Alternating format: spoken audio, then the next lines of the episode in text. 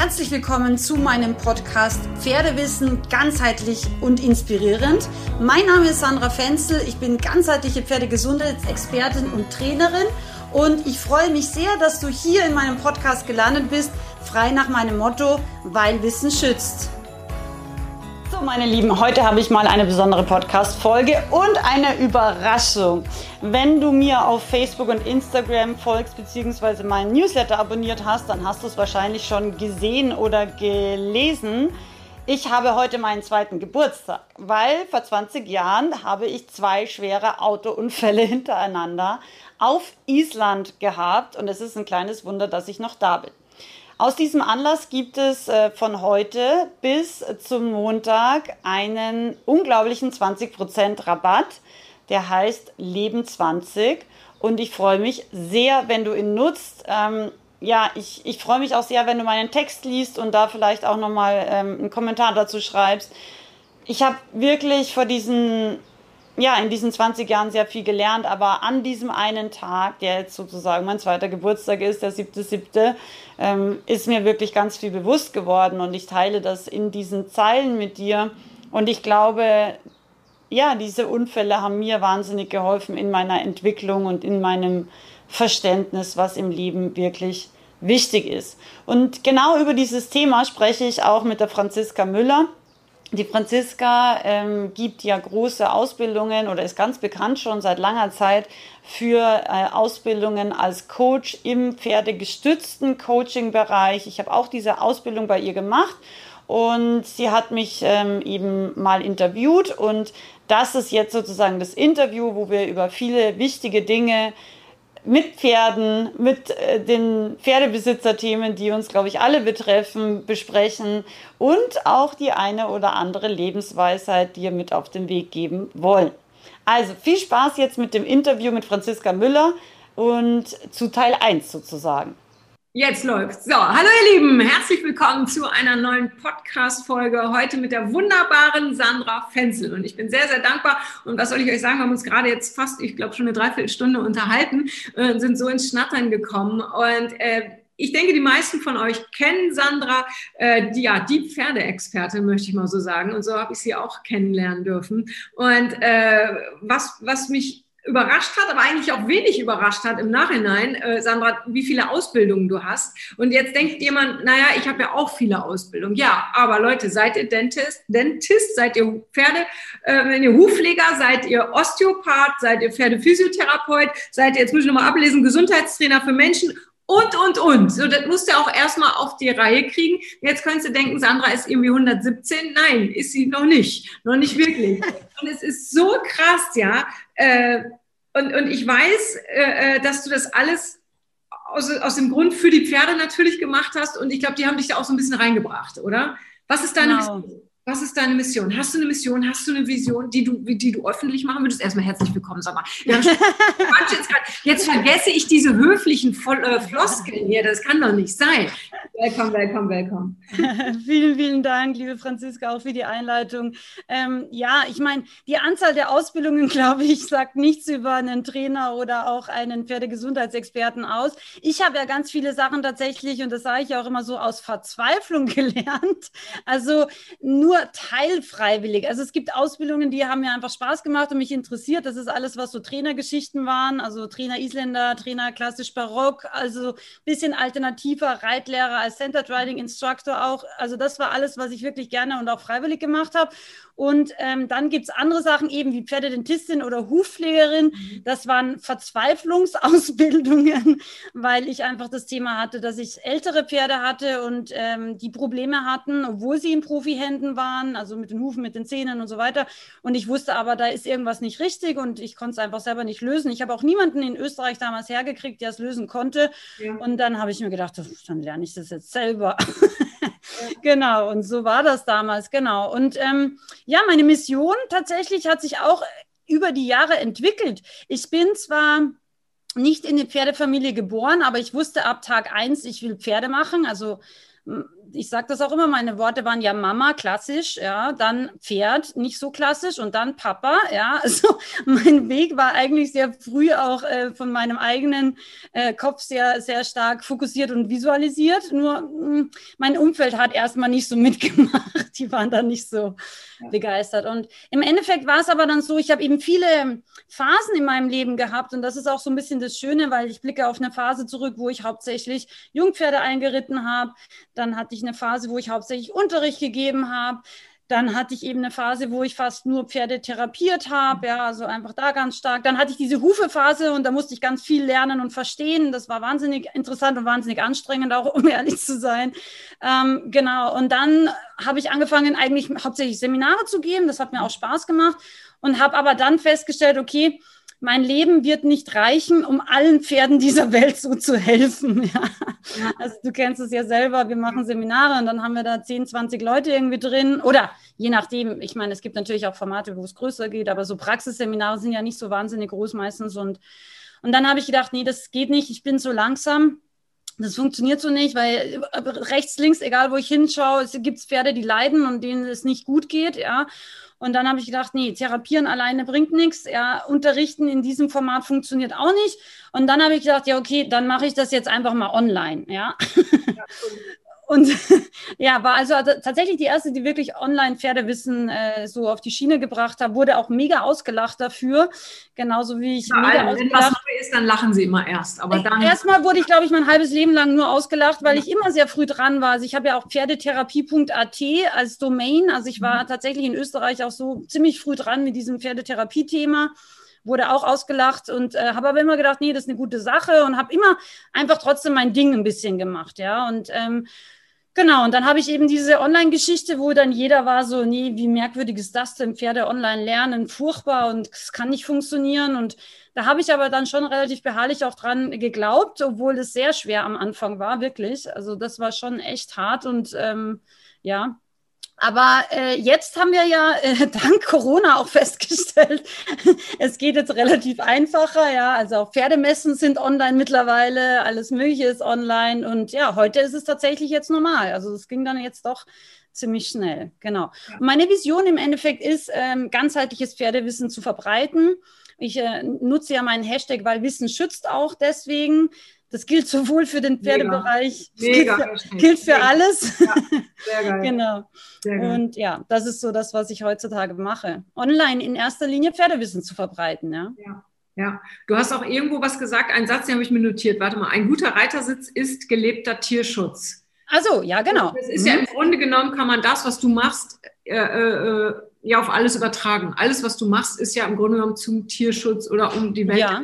zu verbessern. Mhm. Ja. Äh, Absolut. Ja, Absolut. Was ist so, gibt es Hauptthemen, mit denen Menschen auf dich zukommen? Also ich habe ja auch so in, mein, in, meiner Story oder meiner Community so ein bisschen rumgefragt, da habe ich dir auch noch ein mhm. paar Fragen mitgebracht. Gibt es ein mhm. Hauptthema, was du sagst, boah, das, das ist immer wieder Thema, das ist der Wahnsinn? Ähm, ja, es gibt natürlich schon Hauptthemen. Es gibt Hauptthemen, die Menschen haben. Mhm.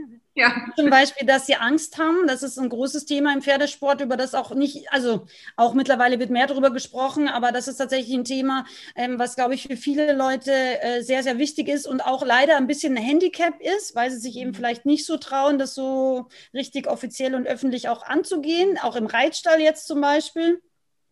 Das ist das eine. Ähm, äh, Unsicherheit, das ist auch relativ eng an die Angst äh, geknüpft, ja, dass Leute unsicher sind und immer wieder auch ein bisschen ein Wertigkeitsproblem haben, dass sie sagen, ich bin zu schlecht für mein Pferd, ich kann das nicht gut trainieren, ich reite zu schlecht, ja. All diese Themen, das ist leider auch tatsächlich ein bisschen mehr Frauenthema als Männerthema. ähm, das habe ich schon immer wieder auch ähm, und das versuche ich auch wirklich aufzuräumen. Ähm, und im Gesundheitsbereich ist für mich so das wichtigste Thema die natürliche Schiefe des Pferdes. Und das wird Gott sei Dank auch eben durch die Medien, durch Social Media, durch ähm, ja einfach auch Webinare oder einfache Formate, ähm, die man sich jetzt einfach auch auf der Couch mal äh, zu Gemüte führen kann, wird es Gott sei Dank jetzt auch immer besser und immer mehr angenommen. Und ähm, die natürliche Schiefe ist einfach das Thema, womit sich meiner Meinung nach wirklich, wirklich, wirklich jeder Reiter und jeder Pferdefreund beschäftigen sollte. Weil wenn wir das nicht tun, ähm, das ist eben genau das, was ich dann bei mehreren tausend Pferden in der Therapie gesehen habe. Es sind immer die gleichen Probleme, ja. Also die Pferde gehen lahm, ähm, die haben so eine diffuse Schulterlahmheit, die sind immer wieder ein bisschen blockiert, Lendenwirbelsäule, erster, zweiter Halswirbel, bisschen verspannt, haben ein bisschen Gurtungsprobleme, haben vielleicht dann auch immer wieder mal so einen kleinen Sehnen- oder Fesselträgerschaden, zufällig immer am gleichen Bein, ja.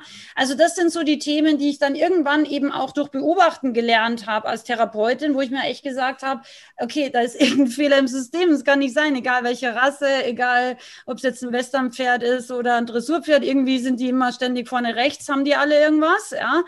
Ja, und dann habe ich einfach, ich habe immer sehr gut beobachtet. Also das konnte ich immer schon gut. Ähm, ich bin zwar kurzsichtig, aber ich bin ein guter Beobachter. Und ja, und dann habe ich einfach für mich sozusagen so ein bisschen interne Statistiken ähm, gemacht und habe dann ja, geforscht. Und damals gab es ja noch kaum Studien oder Bücher. Das so die natürliche Schiefe war damals vor 25 Jahren, ähm, hat da keiner drüber gesprochen, ja. Und ich habe dann zehn Jahre später mich mal mit dem Gerd Heuschmann unterhalten, der ja auch irgendwie 3000 Pferde zumindest geritten oder trainiert oder wie auch immer hatte, also schon viele. Und dann habe ich gesagt, so schau mal, das sind meine Beobachtungen. Ja, und dann haben wir das mal damals so ausgetauscht. Also und dann waren wir uns da schon sehr einig. Und dann habe ich gedacht, ja, okay, dann gibt es wirklich ein System. Dann habe nicht nur ich mir das eingebildet, sondern es ist wirklich so. Ja. Ja. Hast du dazu einen Kurs? Du bist ja jemand, der, der ganz viele Sachen einfach, haben wir schon drüber gesprochen, online macht. Gibt es dazu äh, äh, einen Kurs? Für es die, die sagen, hey, cool, könnte ich mich echt mal mit beschäftigen? Also es gibt zu Schiefe so ein ähm, Videoseminar, nennen wir das. Das heißt, das ist ein nicht gecoachtes, einfach ja, Videoseminar, was man sich äh, downloadet und immer anschauen kann. Genau, das gibt es. Ähm, das kostet 69,90. Das ist ja. ganz bewusst auch eher so im günstigeren Bereich äh, gehalten, weil ich einfach gerne möchte, dass die Leute sich das wirklich auch anschauen und sich Gedanken machen, warum Longieren auf der einen Hand super klappt und dann auf der rechten Hand ist das Pferd irgendwie bockig oder will umdrehen oder will eigentlich gar nicht. Ähm, das sind eben so die Auswirkungen der Schiefe, die wir oft gar nicht so verstehen als Pferdebesitzer. Warum geht der auf der einen, auf der linken Hand super und rechts so mager einfach nicht, ja? Genau, das gibt es ja auf meinem Online-Shop. Okay, cool, Packen wir, ich packe eh noch alles in die Show Notes. Und, und sag, welche Sicht hast du so auf die Pferde? Also ich erlebe das ja immer wieder, dass, dass Menschen Pferde betiteln. Ach, der, letztens sagt jemand, ach, die alte Hexe und, und äh, ach, der macht es ja immer so. Welche Sicht hast du auf Pferde, wo du ja nun wirklich tagtäglich mit so vielen unterschiedlichen Pferden auch arbeitest? Wie, wie gehst du daran? Wie, wie, ja, sag mal. Also für mich ist es im Endeffekt, für mich sind Pferde tatsächlich meine Lehrmeister mittlerweile, weil ich von jedem Pferd, also gerade auch von meinen eigenen Pferden, nicht nur aus Verzweiflung, sondern auch so ganz, ganz viel gelernt habe. Und ähm, es gibt natürlich immer so ein paar Momente, die, die einen im Leben prägen. Und ich meine, ich habe mein ganzes Leben mit Pferden verbracht. Also mein erstes Pferd habe ich mit neun bekommen. Die ist leider vor zwei Jahren gestorben, aber im 39. Lebensjahr. Die hat eben eigentlich schon 20 Jahre früher wegen ihrer Hufe ja sterben sollen. Ja, und ähm, hat es aber dann überlebt, weil ich einfach diese Hufe selber dann gemacht habe. Aber tatsächlich ist es so, ich habe mit Pferden und von Pferden wahrscheinlich am meisten gelernt. Also von keinem Trainer und äh, in keiner Fortbildung habe ich so viel gelernt wie von meinen eigenen Pferden. Aber weißt du was, das wollte ich eh erzählen ein sehr, sehr einschneidendes Erlebnis für mich war nochmal, ich war ja bei deinem äh, Seminar auch ähm, vor zwei Jahren, glaube ich, war das. 19, glaube ich. Was haben wir jetzt? 21, 19? Nee, 19? Ich glaube, 19 war das, 19, genau. genau, genau. Ich, genau. Und ja, das war ja ganz lustig. Ich hatte das ja schon länger überlegt, ja. ja. Und dann hatte ich ja auch ein paar Kunden, die da waren und denen das auch gut gefallen hat und so. Aber irgendwie war ich immer so, ja, nee, dieses Jahr ist irgendwie ein bisschen stressig und dann mache ich es nächstes Jahr. Und dann war das irgendwie so zwei Jahre oder so. so. Und dann habe ich irgendwie im 19 habe ich gedacht, so, dieses Jahr mache ich das, ja. Und da muss ich das ja ganz früh planen, sonst wird das ja mit den Terminen bei mir immer nichts. Ja, und dann war das total lustig. Dann war ich ja dort vor Ort und ich weiß noch genau, und dann war diese Fragerunde so, ja, mh, hm, was wünschst du dir oder was erwartest du oder so? Und alle waren so total euphorisch und wussten da 10.000 Sachen, was sie damit machen und wie sie da jetzt das umsetzen und was sie lernen wollen. Und ich war so, ich weiß nicht so genau, warum ich hier bin. Also ich wusste es wirklich nicht. Aber tatsächlich, das war für mich auch tatsächlich, und da danke ich dir immer noch sehr, ein ganz einschneidendes Erlebnis, weil ähm, ich Pferde in diesen vier Tagen nochmal anders ähm, ich will nicht sagen verstanden, aber einfach auf einer ganz anderen Ebene gesehen habe. Und vor allem, was mich so geprägt hat, war, dass wir ja manchmal das gleiche Pferd zweimal hintereinander äh, in Coaching-Sessions ja. hatten, ja. Und dann hast du halt bei der ersten Person ist das äh, gefühlt äh, ein bisschen eine Schlaftablette, ja, und das ist nicht wertend gemeint. Ja. Und äh, dann übergibt die den Strick an die nächste Person, ja, und das Pferd ist wow, also wie ein kleiner Hurricane, ja. Und da war ich echt so, ich wusste ja schon immer, Pferde spiegeln uns und es hat immer viel mit uns zu tun, auch wie Pferde so sind. Und tatsächlich als Therapeutin wusste ich auch schon, Krankheiten tatsächlich kommen manchmal auch direkt vom Menschen, ja. Und deswegen habe ich oft auch zu Menschen gesagt, du musst hier ansetzen, du musst da Bachblüten selber nehmen. Du musst, die dachten sich, glaube ich, auch manchmal, was ist denn mit der? Also ich meine, ich will mein Pferd behandelt haben und die gibt mir immer nur Tipps für mich. Aber das hatte ich schon verstanden, ja, dass wir sehr, sehr sehr stark auch verbunden sind mit unseren Tieren. Aber in diesem Seminar mit dir tatsächlich war das echt nochmal eine ganz andere Ebene. Und da war ich echt so richtig demütig eigentlich, wie ich dann heimgefahren bin, habe ich mir echt gedacht, so, oh Gott, Pferde sind so wundervoll einfach. Und wenn wir uns da öffnen, ja, können wir einfach so, so viel lernen von ihnen und noch so viel mehr, ja, für unsere Entwicklung, für unsere eigene Entwicklung tatsächlich auch tun. Und das ist etwas, ähm, das, dafür bin ich auch sehr dankbar tatsächlich, ja. Also. Ich danke dir so, dass, dass du das sagst, weil du bist für mich die Pferdeexpertin. Ja, du weißt Sachen, äh, die könnte ich gar nicht in einem äh, Leben, also in meinem Restleben irgendwie mehr anlernen oder anlesen. Und dass du das sagst, dass du die Pferde dann nochmal so anders kennengelernt hast. Mhm. Äh, das, das, ja, weil das ist das, was, was ich so weitergeben kann. Mich brauchst mhm. du nicht mhm. fragen, wie geht ein Pferd? Geht das Takt rein? Oder so. Mhm. Ich, ich sehe das nicht. Ich bin da völlig ehrlich. Ich habe das alles nicht. Ich habe andere Sachen und da äh, mhm. deinen Draufblick dann nochmal zu haben, wo du sagst, hey, wow, selbst ich mit meinem ganzen Pferde-Know-how, sag ich jetzt mal, habe die mhm. da nochmal anders kennengelernt, weil, weil das ist es. Und was du halt auch sagst, dass, dass wir so viel von den Pferden lernen können. Und es fängt halt, ich sag mal, sehr, sehr oft, fast immer bei uns Menschen an. Ja, und auch, äh, was du sagst, Krankheiten. Ganz oft werde ich gefragt, Mensch, ähm, mein Pferd hat immer irgendwelche Krankheiten und ja, ich kann es mir gar nicht erklären. Und kaum spannt man mal oder schaut man mal bei den Menschen, dann sind, ah ja, das, das kenne ich auch. Das kenne ich mhm. auch. Ja. Mm. Äh, ähm, und von daher, ja, danke, dass, dass du das da nochmal sagst, weil ja, die Pferde können so viel. Und das ist ja immer das, was ich auch sage. Die Pferde können alles im Grunde. Und wir müssen dazu lernen. Wir sind diejenigen, die dazu lernen dürfen. Und wenn es eine Sache gäbe, wo du sagst, wow, das werde ich nie vergessen oder das habe ich von meinen Pferden gelernt oder von meinem Pferd, ja, von dem Pferd, was du gesagt hast, das, ich glaube, es ist 2019 ist das mhm. gelesen, glaube ich. Ne? Mhm. Gibt, es da was, was du sagst, das wird mich für immer prägen oder das werde ich nicht vergessen oder das hat mich schon als Kind geprägt? Oder gibt es da sowas? Jetzt eine spontane Frage, wie alle fragen, mhm. aber vielleicht fällt dir mhm. da was ein? Also es gibt ganz viele Sachen, aber ich denke tatsächlich auch, wenn ich an meine Kindheit denke, manchmal denkt man ja auch so drüber nach, was hat man in seinem Leben vielleicht schon erreicht oder was hat man geschafft. Ja, und bei mir ist es tatsächlich so, ähm, auch auch jetzt in in meinem jetzigen Leben oder in vielen Situationen, was ich halt habe, ist, ich bin eine Zecke. also ich bin eine extreme Zecke, deswegen, es gibt ja auch so Hashtags, die ich erfunden habe oder die wir intern in den Online-Ausbildungen verwenden und ein Wort ist eben Zecke und jeder weiß sofort, was ich damit meine. Ähm, und Zecke sein, das Zeckendasein, habe ich tatsächlich von meiner alten Stute gelernt, ja. Und also damals war sie ja nicht alt, ähm, dann war sie zum Schluss schon alt, aber immer noch sehr fit.